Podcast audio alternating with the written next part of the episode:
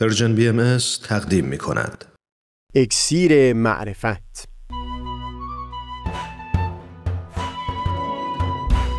مروری بر مضامین کتاب ایقان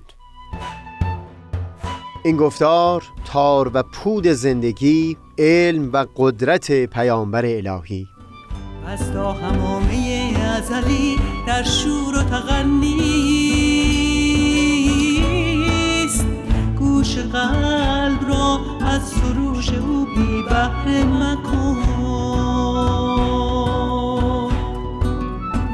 از تا همامه ازلی در شور و تغنیست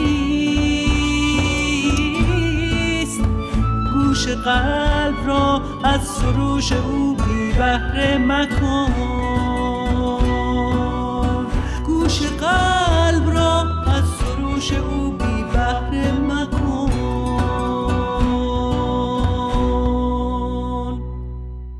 دوستان سهیل کمالی هستم. در گفتار پیشین صحبت را آغاز کردیم در وارسی اینکه چرا حضرت بهاءالله در میان اون سیزده نفر علمایی که به ظهور حضرت باب ایمان آوردند نام عبدالخالق یزدی و ملا علی برقانی رو ذکر کرده بودند که خودشون در آثار دیگه شهادت دادند که بعدتر از امر حضرت باب دور شدند.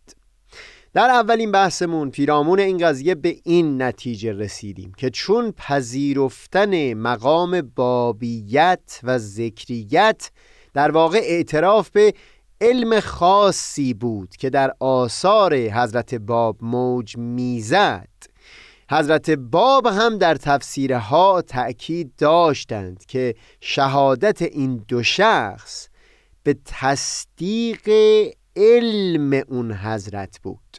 و خب مشخصا شهادت این دو فرد که از علمای شناخته شده روزگار خودشون بودند در همان زمان نزول کتاب ایقان هم همچنان مدخلیت کامل داشته.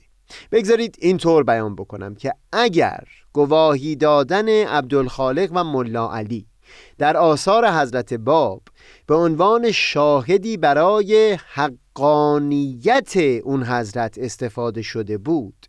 چه بسا که فهم این برای ما بسیار دشوار می بود چون حقانیت چیزی نیست که به شهادت این دو نفس بخواد ثابت بشه. منتها چون تأکید حضرت باب در تفسیرها اونجا که بیان می‌کنند شهادت این دو نفس کفایت می‌کنه فقط در تصدیق علم حضرتشون بوده و این دو شخص هم از معاریف علمای این روزگار بودند. اون گواهی که بر علم حضرت باب دادن همواره بر همون قوه اولیه خودش باقی بود. حتی پس از روی گردانی اونها از ظهور و هم در زمان نگاشته شدن کتاب ایقان. حضرت باب در کتاب دلائل السبع اونجایی که برخی از بیانات شفاهی شیخ احمد عصایی خطاب به همین ملا عبدالخالق رو نقل می کنند یکی هم این بود که شیخ به او گفته بود دعا کنید که در اوایل ظهور نباشید که فتنه بسیار می باشد و هم شیخ احمد به او در خصوص وقوع رویدادهای غریبی بین سال 1260 تا 1267 چیزهایی گفته بود. در هر حال این بسیار جالب هست که با وجود اون وقوف و هوشیاری که بر اساس همچو گفته های نسبتا شفافی از سوی شیخ در دل عبدالخالق پدید اومده بود و هم باز با اعترافی که خودش عمیقا داشت نسبت به دریای علم بدیعی که در آثار حضرت باب موج می‌زد. اما با این همه تا به مقامات بالاتر حضرت باب رو نیاورد.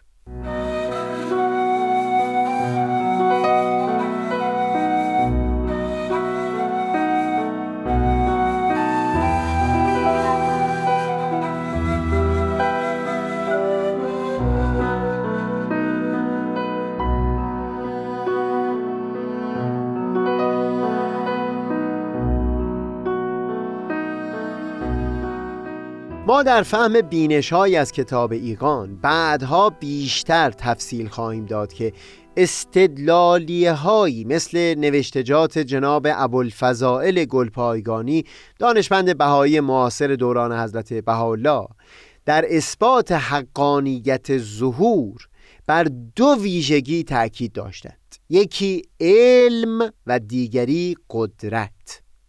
مقصود از علم در آثار اونها بیشتر این بود که تعالیمی که در آثار ظهور مندرج شده بود نشان دهنده عمیق ترین درجات حکمت و معرفت بود نسبت به نیازهای این بره از تاریخ بشری به طور کل و اینکه به حقیقت این تعالیم چاره و درمانی بودند برای آفتها و مصائبی که بشر به اون دچار شده.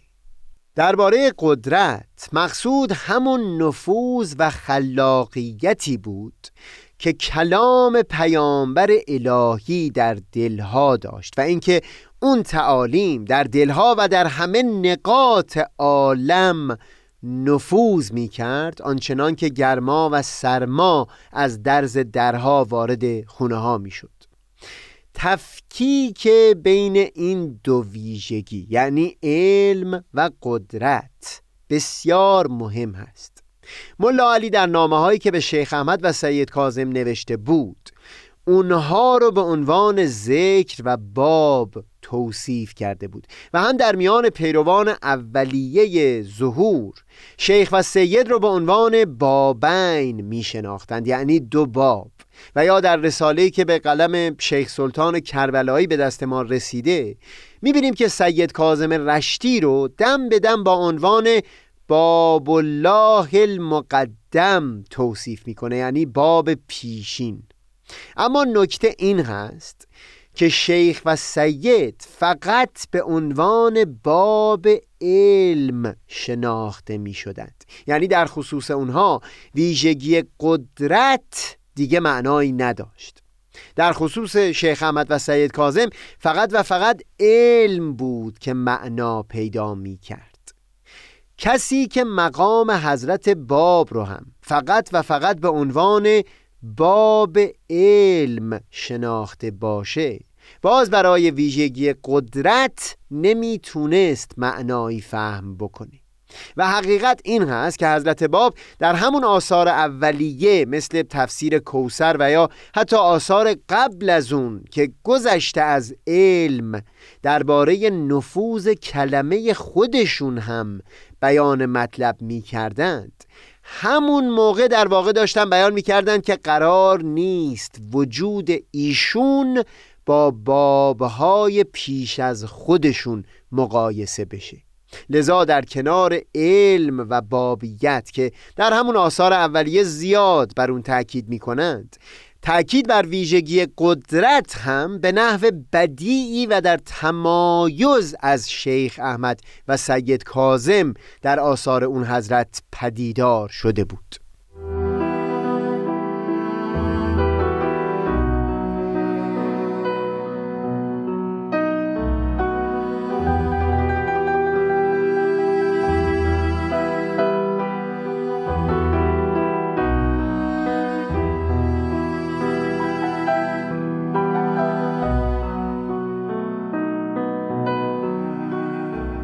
بگذارید این رو هم بیان بکنیم که با وجود اینکه هم قدرت و هم علم رو مورد تأکید قرار داده بودند اما میشه در آثار نزدیکتر به آغاز ظهور حضرت باب برجسته بودن بابیت علم رو مشاهده کرد.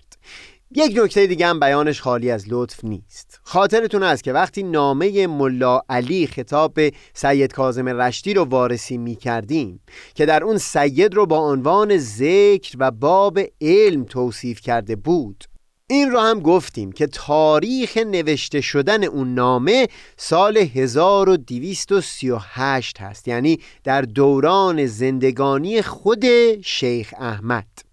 این معناش این بود که بابیت علم برای سید کازم در نظر شیخیه منوط و وابسته به وفات شیخ احمد نبود.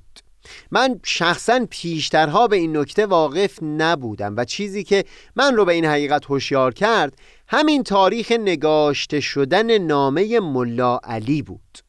با لحاظ کردن این نکته میشه این رو هم فهم کرد که حضرت باب در آثاری که به خصوص پیش از اظهار امرشون در سال 1260 نگاشته بودند چه ادعایی رو ابراز می کردند تا اونجایی که من سهیل در آثار حضرت باب پیش از اظهار امر مثلا تفسیر بقره و سایر نوشتجات اون دوران قور و خوز کردم هرگز در آثار در این دوره حتی کوچکترین اشاره ای هم به ویژگی قدرت نشده و هرچه هست همون خصوصیت علم هست. ما در همین گفتار بیان کردیم که منظور از علم تعالیمی بود که به فراخور این زمان بیان شده بود و چاره درد این روزگار بود. اما در آثار اولیه حضرت باب معنی علم و لذا بابیت علم هم در سطح بسیار محدودتری بیان شده بود.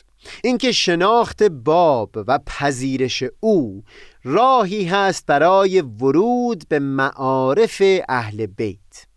در سالهای بعدتر ظهور نه تنها حضرت باب با تأکید بر ویژگی قدرت به کلی امتیاز ظهور خودشون رو با جریان شیخیه آشکار کردند.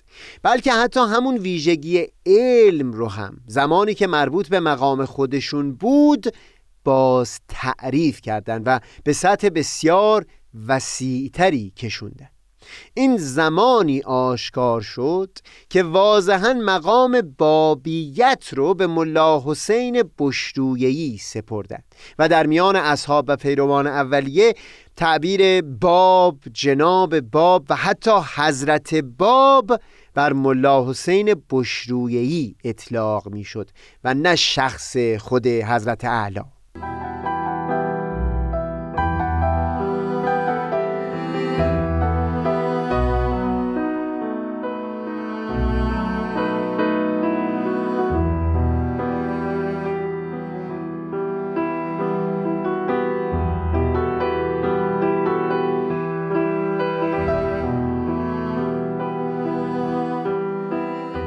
با توضیحاتی که بیان کردیم بهتر میشه فهم کرد اون تأکید شدید آثار حضرت باب به خصوص در دوران آغازین ظهور بر معارف بدی و دریاهای علم جدیدی که بر مخاطبان بسیر خودشون گشوده بودند در کتاب ایقان هم این بخش از ظهور حضرت باب زیاد مورد تأکید قرار گرفته. یعنی همین علم و معارف بدی. در گفتار هفتم از این سلسله گفتارها بیان کتاب ایقان رو نقل کردیم در خصوص استکاک میان علما با همین مقام حضرت باب به عنوان مظهر علم. که در اینجا تکرارش نمی کنیم. فقط در همون بیان توجه داشته باشید. شیرینی تعن کتاب ایقان رو که برخی حضرات علما در مقاومت با باب و مظهر علم الهی در واقع به دنبال ابوابی برای نان بودند. یعنی با نپذیرفتن باب علم می‌خواستند بابها و دروازه های بسیاری که برای حفظ منافع شخصی وجود داشت باقی و برقرار بمونه.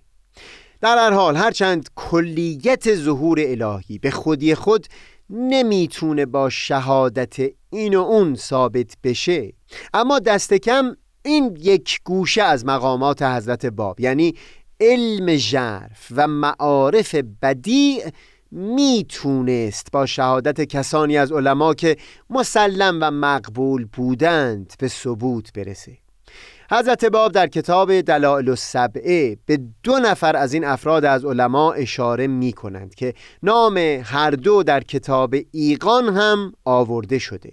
جناب ملا حسین بشرویی اول مؤمن به ظهور ایشون و هم وحید دارابی.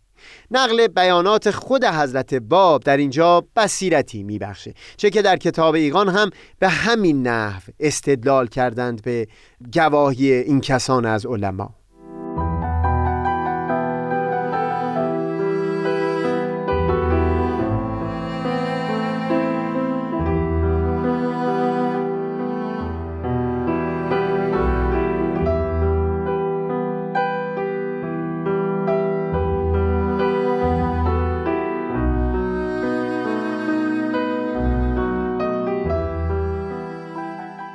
بگذارید بیانات حضرت باب در خصوص ایمان علمایی همچون ملا حسین بشرویی و وحید دارابی رو از زبان خود حضرت باب بشنویم. تو خود اول مؤمن را می‌شناسی که اکثری از علمای شیخیه و سیدیه بل توائف دیگر مقر بر علم و فضل او بودند. حتی طفلهای اصفهان هم در وقتی که وارد شدم می‌گفتند که یک طلبه پیراهنچاک آمد از قبل سید و عالم کبیر آن ارز را که محمد باقر نام بوده به دلیل و برهان الزام کرد. حال این یکی از ادلاء این ظهور است. که بعد از فوت مرفوع سید رفع الله درجته اکثر علما را دقت نموده و نیافت حق را الا در نزد صاحب حق و به این سبب به موهبه مستوهب شد که قبطه آن را خلق اولین و آخرین الى یوم القیامت دارند. در حق مثل این الالباب چگونه تواند کسی ذکر ضعف یا صفاحت نماید؟ در ادامه در خصوص جناب وحید دارابی بیان می کنند که احدی از مخالف و معالف منکر فضل و تقوای آن نیست و کل مقرند بر علو او در علم و سمو او در حکمت. نظر کن در شرح کوسر و سایر نوشتجاتی که از برای آن ظاهر شده و استدراک علو شعن او را الله نموده و همچنین سایرین که ذکر آنها در این لوح از برای تو مسمر نیست. در ادامه در خصوص این نحوه استدلال که صاحب ظهور مجبور شده به ایمان کسانی از علما اشاره بکنه. بیاناتی فرمودند که هم بسیار متین هست و هم قدری ناراحت کننده. بگذارید در گفتار بعدی صحبت پیرامون تفکیک علم و سایر شعون ظهور رو ادامه بدیم و در گفتارهای بعدتر این شکوه حضرت باب که در کتاب ایقان هم از اون سخنی به میون اومده رو پی بگیریم.